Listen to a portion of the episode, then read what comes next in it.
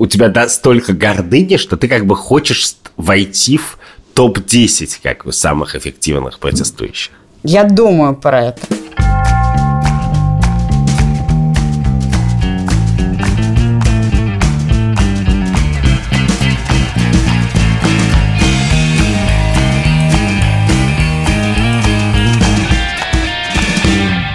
Привет! Это подкаст «Так вышло». Я Катя Крангаус. А я Андрей Бабицкий. Каждую неделю в студии «Либо-либо» мы разговариваем о том, что нового мы поняли про добро и зло, и как теперь хорошо или плохо. И сегодня мы поговорим о главной теме недели. О радикализме. Да, но почему мы с тобой будем говорить о радикализме? Мне кажется, это свойство радикализма хорошее, что... как бы все догадаются, что что-то в воздухе не то на этой неделе. Боже мой, о чем всю неделю все пишут? Как-то это связано. Мне кажется, каждый раз, когда э, случаются протесты, между нами с тобой пробегает маленькая черная крыса. Да, потому что ты как бы против, а я как бы за. Радикально за ты, а я молчаливо, индифферентно.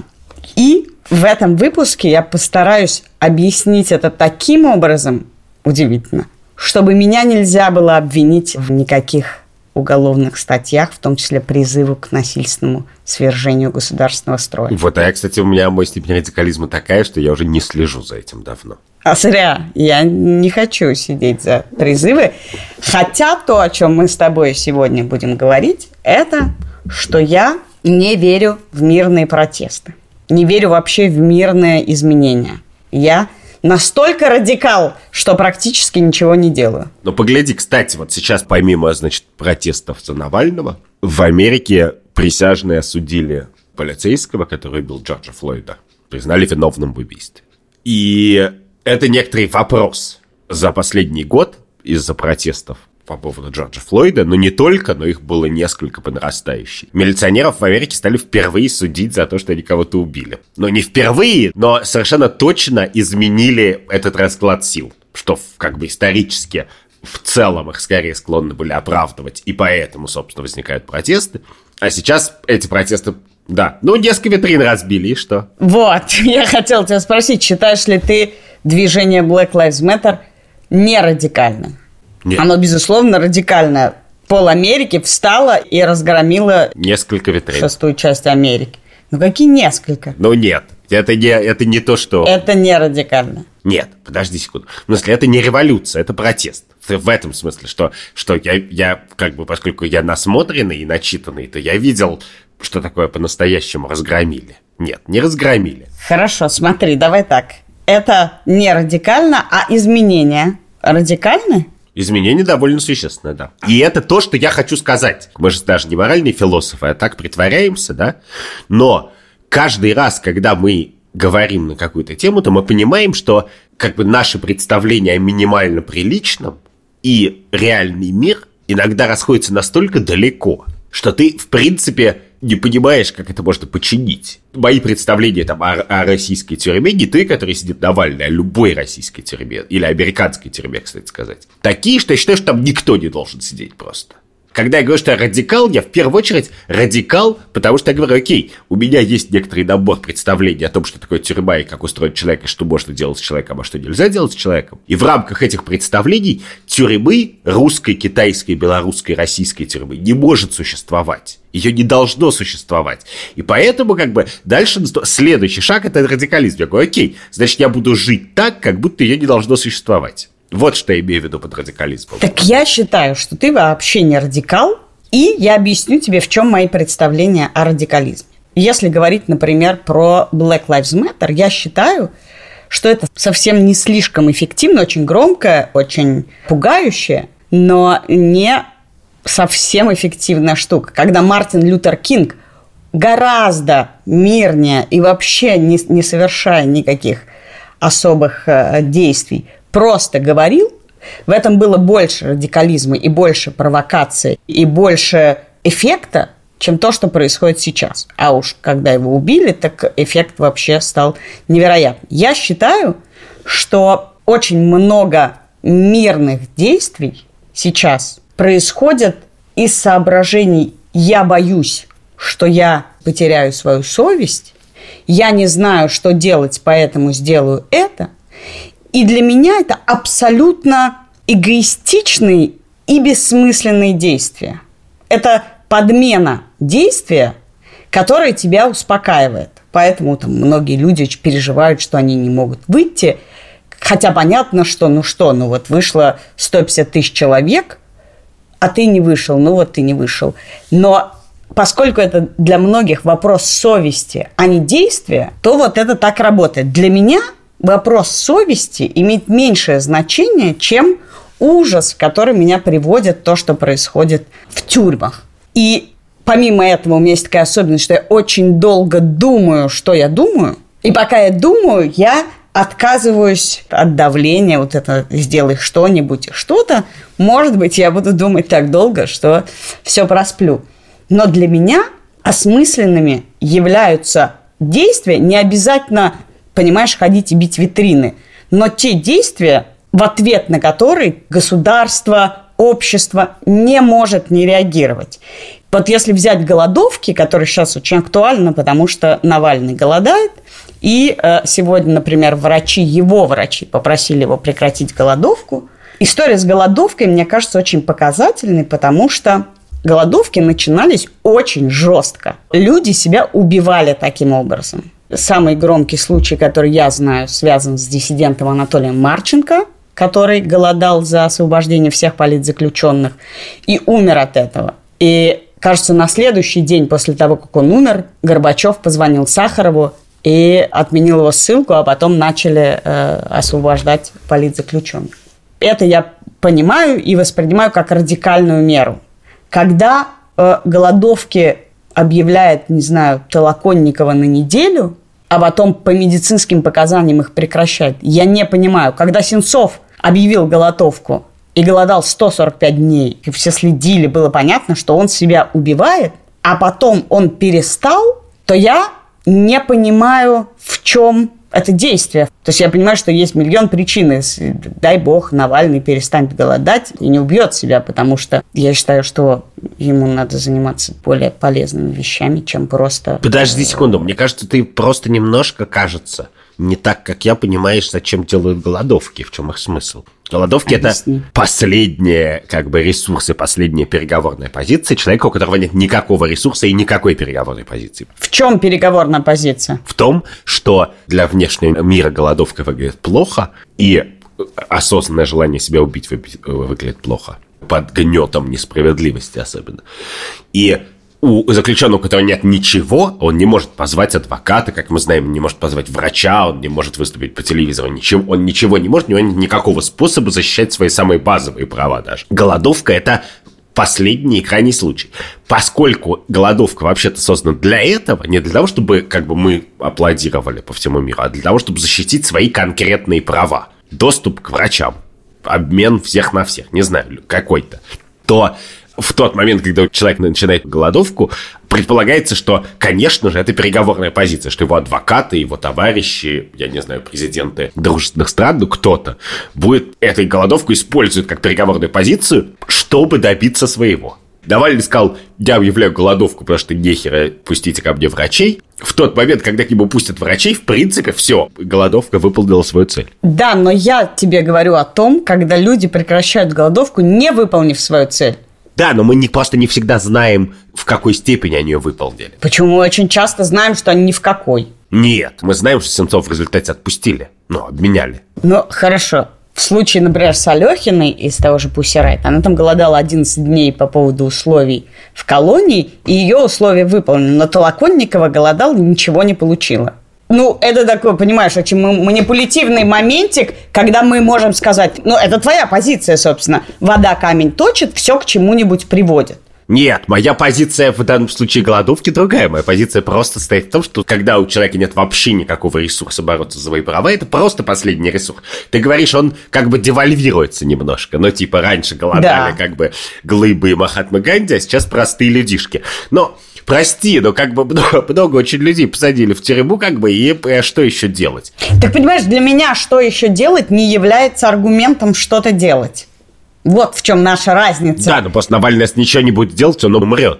одно дело, только так он умрет из-за голодовки с митингами, и весь мир будет за ним наблюдать, а так он умрет точно так же на той же коечке, только его просто как бы ему вколят калий или что-то, и все. Я сейчас очень далека от того, чтобы рассуждать о том, как действовать Навальному. Я скорее говорю про нас с тобой и про сотни тысяч людей, которые чувствуют, что надо что-то делать. И почему меня волнует, например, девальвация голодовки? Потому что действие, которое что-то меняет, должно быть такое, и радикализм его не в ущербе, а в масштабе. История Розы Паркс, женщина, которая в пятьдесят пятом году, темнокожая женщина, отказалась уступить место белому мужчине. Казалось бы, это вообще не действие. Ну, одна женщина отказалась встать со стула. Но это привело к таким последствиям, что через год был, значит, отменен, отменена сегрегация в автобус. Да, но подожди, ты понимаешь, что это не только действие Розы Паркс? Просто, на всякий случай. Это целое движение, которое берет какой-то случай конкретный. И хорошо, если это поступок человека, который умеет вести себя с достоинством, формулировать мысли и так далее. И начинает его пушить, защищать в судах, распространять и говорить: все поступайте так же. И это как бы накатывается. Мы должны создавать поводы для этого. Мы должны еще все время, и это очень важно, явным образом и вслух говорить: вот зло, вот зло. Вот сюда мы точно не идем. Ну что ты имеешь в виду, что очень важно поднимать градус? Нет, очень важно называть зло зло. Мне кажется, что это... Да называть я могу сколько угодно. Нет, зло, зло. нет, нет, неправда. неправда. То есть ты можешь, как бы, тебя... и ты поэтому подкаст ведешь. А в принципе девяносто процентов людей, которых я знаю, нет. Когда я говорю «русская тюрьма зло», все соглашаются. Когда я говорю «русская тюрьма зло», и поэтому кто бы не сбежал из русской тюрьмы, как бы наше обязательство ему помочь, как бы дальше прятаться, со мной уже гораздо меньше людей согласны. Хотя это одно и то же высказывание буквально. Это про радикализм. Я и говорю, да! Это будет акция, если из тюрьмы сбегает серийный маньяк, убийца, и ты его... прячешь у себя дома и сядешь за это. И, может быть, тебя он убьет, потому что ему просто это нравится. И ты будешь объяснять это тем, что русская тюрьма настолько чудовищна, что тебе абсолютно все равно, значит, сколько жизней загубил этот человек, в том числе твою, потому что вот твоя позиция. Но это радикализм. Хорошо, ты мультипозиционный, ты...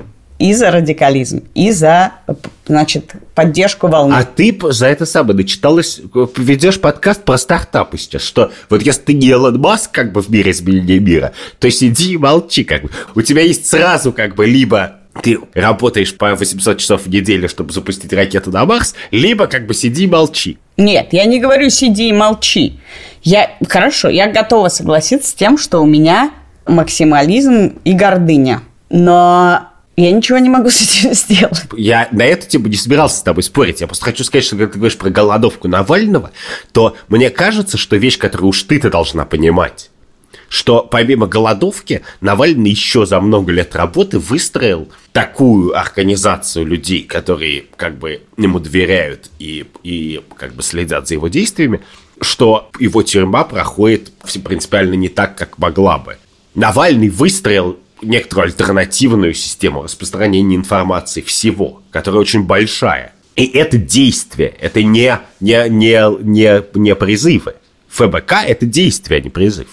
Это очень эффективная организация. И Навальный довольно радикальный чувак. Да. Ну, в смысле, тут чего обсуждать? Чувак, которого практически убили, а он возвращается обратно. Это, безусловно, для меня это радикальное действие. Понимаешь, это очень сложно. Вот ты говоришь, важно, значит, все время держать температуру воды, чтобы, знаешь, что-то, что-то там можно кипятить дистиллированную воду, с ней ничего не происходит, но если в нее что-то попадет, то она начинает взрываться, значит, и выливаться это все. И ты говоришь про то, что надо быть подогревом дистиллированной воды. А я все время думаю, понимаешь, про то, что в нее должно попасть, про то, что в этой ситуации является радикальным действием и такой провокацией, на которую, ну, отравление Навального – это оно. Просто его совершили э, удивительным образом с другой стороны. И, на мой взгляд, это было оно, и почему-то и оно не сработало в качестве такой пушинки, которая все взорвет, потому что на самом деле ничего не взорвалось. Во многом мне казалось, что в тот момент все должны были выйти и сказать: вы чего, охренели, вы нас убиваете. Но тогда, видимо, из-за того, что было непонятно, первый день было непонятно, что происходит, второй непонятно, потом его долго выпускали, что как-то этот повод замылился и не стал этим. Я все время пытаюсь думать о том, что является радикальным для меня в этот момент, какое действие. Понимаешь, мы с тобой много обсуждали про выход в шестьдесят восьмом году на Красную площадь. Что является сейчас таким? То, что ты выходишь в составе сотни тысяч, это очень важно, это помогает Камбербэтчу и Ангеле Меркель знать, что по-прежнему происходит что-то не то. Поэтому Камбербэтч подписывает письмо. Но что является той провокацией? У тебя настолько гордыни, что ты как бы хочешь войти в топ десять как бы самых эффективных протестующих. Я думаю про это. Что если... Я не хочу. Но как бы раз, размени... размениваться на меньшее, как бы ты не готова. Ну, понимаешь, это, это гордыня э, интеллектуальная, а не моя личная. Не, если я пойму, если мы сейчас с тобой быстренько договоримся, не факт, что я это сделаю. Мне просто интересно думать про это как про нечто эффективное. Я более, наверное, практичный человек, чем ты и еще много других людей. Понимаешь, меня... мысль не пускает, а не страх. И мысль о том, что это пустая жертва, понимаешь? Наверное, ты никогда не знаешь о том, какая жертва не пустая, или какая пустая, ты не знаешь. Марченко не знал, когда он умирал, что благодаря этому освободят кучу политзаключенных. Хотя, если ты знаешь, там был эпизод, что когда его хоронили, жена его, Лариса Богораз, прокричала ему «Россия станет свободной». И она не стала. Но тот практический эффект, он был совершен. Это было не зря. Ну как-то сначала стала, а потом не стала. Ну хорошо, да, хорошо. Но тут я не спорю. Марченко совершил радикальный жест. Это не жест. Ты, ты, у тебя язык обесценивающий. Это не жест, это действие. Язык обесценивающий. Да, жест – это символический жест, как бы, который заменяет действие. А, а то, что совершил Марченко – действие. Подожди, но собственная смерть одного... политзаключенного, безусловно, символическое, де... символическое событие. Действие, ты даже оговариваешь. Действие, действие, хорошо. Нет, потому что весь твой язык, это очень важно, он обесценивает эту радикальную политику. И так и должно быть на самом деле. Потому что в наших глазах человек, который просто ходит и говорит всем, вы неправильно живете, ну, когда ты говоришь, что у нас там, я не знаю, тюрьмы не работают, или милиция не работает, или что-то не работает очень базовое, да, то это как будто ты ходишь и говоришь, вы живете неправильно, как Христос, как бы три тысячи лет назад. И это выглядит не радикально, это выглядит обычно тупо довольно. Вот в чем проблема-то. Что когда ты ходишь и, значит, в белой своей одежде, вот такой зазор между тем, как мы должны жить, и тем, как мы живем, то в первую очередь ты производишь впечатление неустроенного в жизни идиота, а не радикала или нет. И это та проблема, с которой радикальному человеку вообще приходится сталкиваться. Потому что радикальный человек обычно не бомбист. Обычно он просто ходит и как бы вслух разговаривает сам с собой иногда. И все вокруг человека говорят, да ты псих, просто ты псих. То есть, чтобы дойти до той ситуации, когда есть сто тысяч человек, когда есть сто человек, которые готовы, я не знаю, вывешивать плакат на Большом Каменном мосту, да? Этот плакат на Большом Каменном мосту – это как бы свидетельство того, что, что уже вокруг нас существуют тысячи людей, которые считают, что ты прав. И, и это очень важно. Ты думаешь, что действие как бы совершает человек. Ты веришь в роль личности в истории. А я считаю, что действие совершается в тот момент, когда появляется десять тысяч людей, которые во что-то верят, то один из них обязательно будет крутой. Это просто всегда так бывает. Да, я действительно верю, что реальные изменения совершаются радикалом. Ты прав. Этот радикал должен быть на какой-то почве. Но реальные изменения происходят от одного человека. И десятков тысяч, которые идут за ним. И, наверное, разница в том, что... Ну да, я не хочу договаривать эту мысль. Ну давай уже. Я не чувствую сейчас такого человека, наверное. Ну ладно, а, а есть гипотетическая ситуация, когда ты могла бы, как бы сказать, что вот теперь вот пора выходить на улицу? Для меня удивительные какие-то незначительные действия кажутся мощными и радикальными.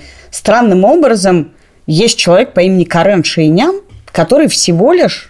стал делать YouTube-шоу, где разговаривает с геями, с Каннигемом, э, с разными известными геями мировыми. Ну, да, и уже, и уже с неизвестными русскими тоже давно, да. Снимает фильмы и вообще просто на голубом глазу ввел ЛГБТК плюс повестку просто на российский YouTube. И ну, для меня это реально радикальное действие. И я понимаю, что я готова быть стотысячной вялой аудиторией, которая, если что-то пойдет не так, вот я понимаю, как он меняет. Я понимаю, как это работает. И я в это верю. Ну, в смысле, Грета Тунберг, которая мне вообще не симпатична, и в толпу стотысячную, за которую я не встану, потому что мне абсолютно чужда эта повестка, ну, конечно, она радикал абсолютный. Да, окей. Подожди секунду, а расскажи мне, что делает видос Карена Шейняна, в котором два человека, очень милые, вот вчера вечером смотрел его видос с Машей Кувшиной. Два очень милых человека очень вежливо разговаривают между собой. Что его делает радикальным, как ты считаешь? Что его делает радикальным? То, то, что Карен, безусловно, светский, гламурный персонаж, который провоцирует просто тем фактом, что он не, не, не заметил, что вообще-то... То есть он заметил прекрасно, но, но он разговаривает про это, как будто это окей в России. Как будто мы про это разговариваем так. Как будто бы ты сидишь и смотришь обсуждение... Так я и говорю... В этом и есть радикализм. Радикализм возникает в тот момент, когда есть большой зазор между тем, как нужно и как на самом деле. И тогда очень простое действие способно произвести эффект. Ты говоришь, радикализм Карена в том, что он просто ведет себя цивилизованно как человек. Он как бы вежливо разговаривает на интересующую его тему с человеком. И в этом есть огромная провокация. Конечно, да. Потому что радикализм – это не твоя личная позиция в пространстве координат, а твое соотношение с миром вокруг.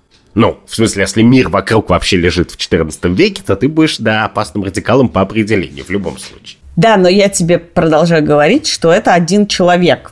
Сколько бы не выходили на, э, э, значит, были какие-то митинги против закона о гей-пропаганде. А что ты думаешь, читает этот один человек? Что читает Тунберг, читает Карен?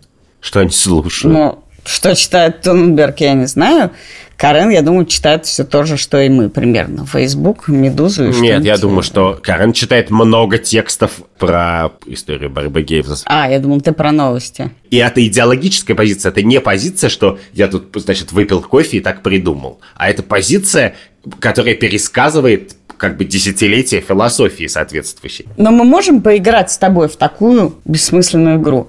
Ты можешь представить себе действие против, например, российского правосудия, против несправедливого суда, одного человека, который произведет какой-то провокационный радикальный эффект? Я думаю об этом применительно к себе.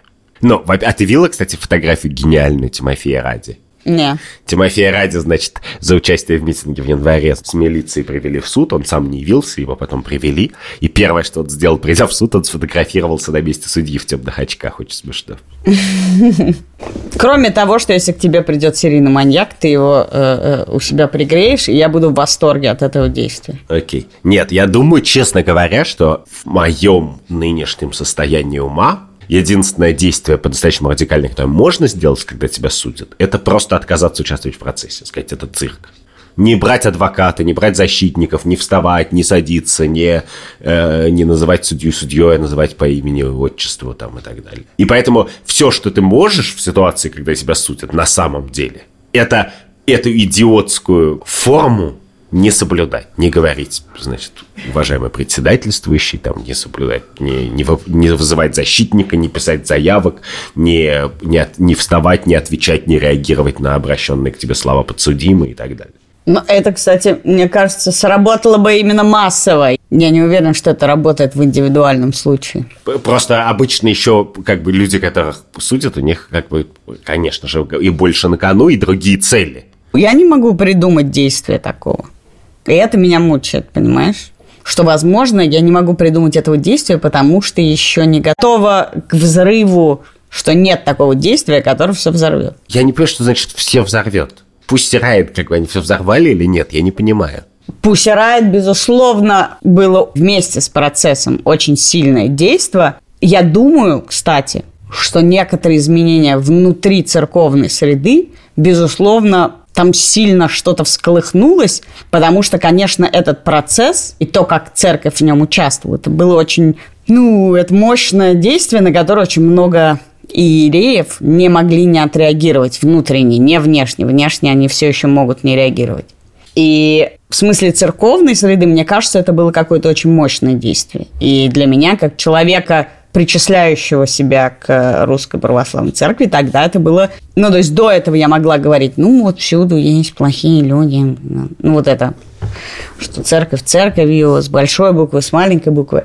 А тогда это действительно очень и на меня произвело сильное впечатление, хотя мне не понравилась сама акция, но, конечно, все вместе было совершенно мощным актом. Так я тебе и говорю просто, что ты... думаешь, что этот радикализм, о, конечно, это свойство человека, который совершает действие, но это еще свойство вот этого зазора, что в какой-то момент ты понимаешь, что просто осмысленный разговор о жизни и о том, как ты живешь, как в случае Карена, является радикальнейшим действием. Потому что просто реальность убежала куда-то в какие-то на сто парсеков назад. Что это вопрос не неадекватности действия, а неадекватности реальности? Да, да, да, да. И в данном случае мне кажется, что самое маленькое, что я должен делать, это каждую секунду не, не забывать напоминать, где находится реальность, а где находимся мы как бы, и наши суждения. Ты знаешь, мне кажется, впервые за долгое время ты меня... убедил в том, что мною движет не мысль, а индивидуализм и гордыня. Это радикально, Андрей. Я думаю, что когда-нибудь реальность так далеко от нас уедет, что мы с тобой будем казаться просто единомышленниками во всем, как бы. Мы и так почти во всем единомышленники, очевидно, да? Для очень многих внешних соблюдателей. Мы знаем, что между нами есть большие важные разломы. Но как бы эти разломы, они заметны только на маленьком. Но масштабе. Они не дают зазора нам. Да, да, да. Поэтому я, конечно, думаю, что это просто неизбежность, что в какой-то момент наши лучшие как бы радикальные действия и радикальные шоу, я боюсь, они будут происходить не из-за того, что мы их придумаем, как бы и спланируем, а из-за того, что что-то случится, и какой-то наш разговор, уже имевшийся в этом подкасте или что-то, вдруг как бы превратится в радикальную повестку. Ну, ты знаешь, у нас пятьдесят тысяч слушателей, и если я додумаю когда-нибудь это радикальное действие, может быть, пятьдесят тысяч хватит. Но мы можем договориться с тобой, что мы его совершим там одиннадцатого ноября. Подожди, подожди. Не торопись, надо подумать. Окей. Это был подкаст «Так вышло». Довольно скомканный выпуск, потому что у нас скомканные сейчас чувства и мысли. Но это не повод не подписаться на нас в Телеграме, Патреоне, Фейсбуке или где вам удобно. YouTube. У нас еще есть YouTube. Этот выпуск мы сделали вместе с редактором Андреем Борзенко, звукорежиссером Ильдаром Фаттаховым, продюсером Кириллом Сычёвым и ресерчером Катей Зорич. До встречи через неделю. Пока.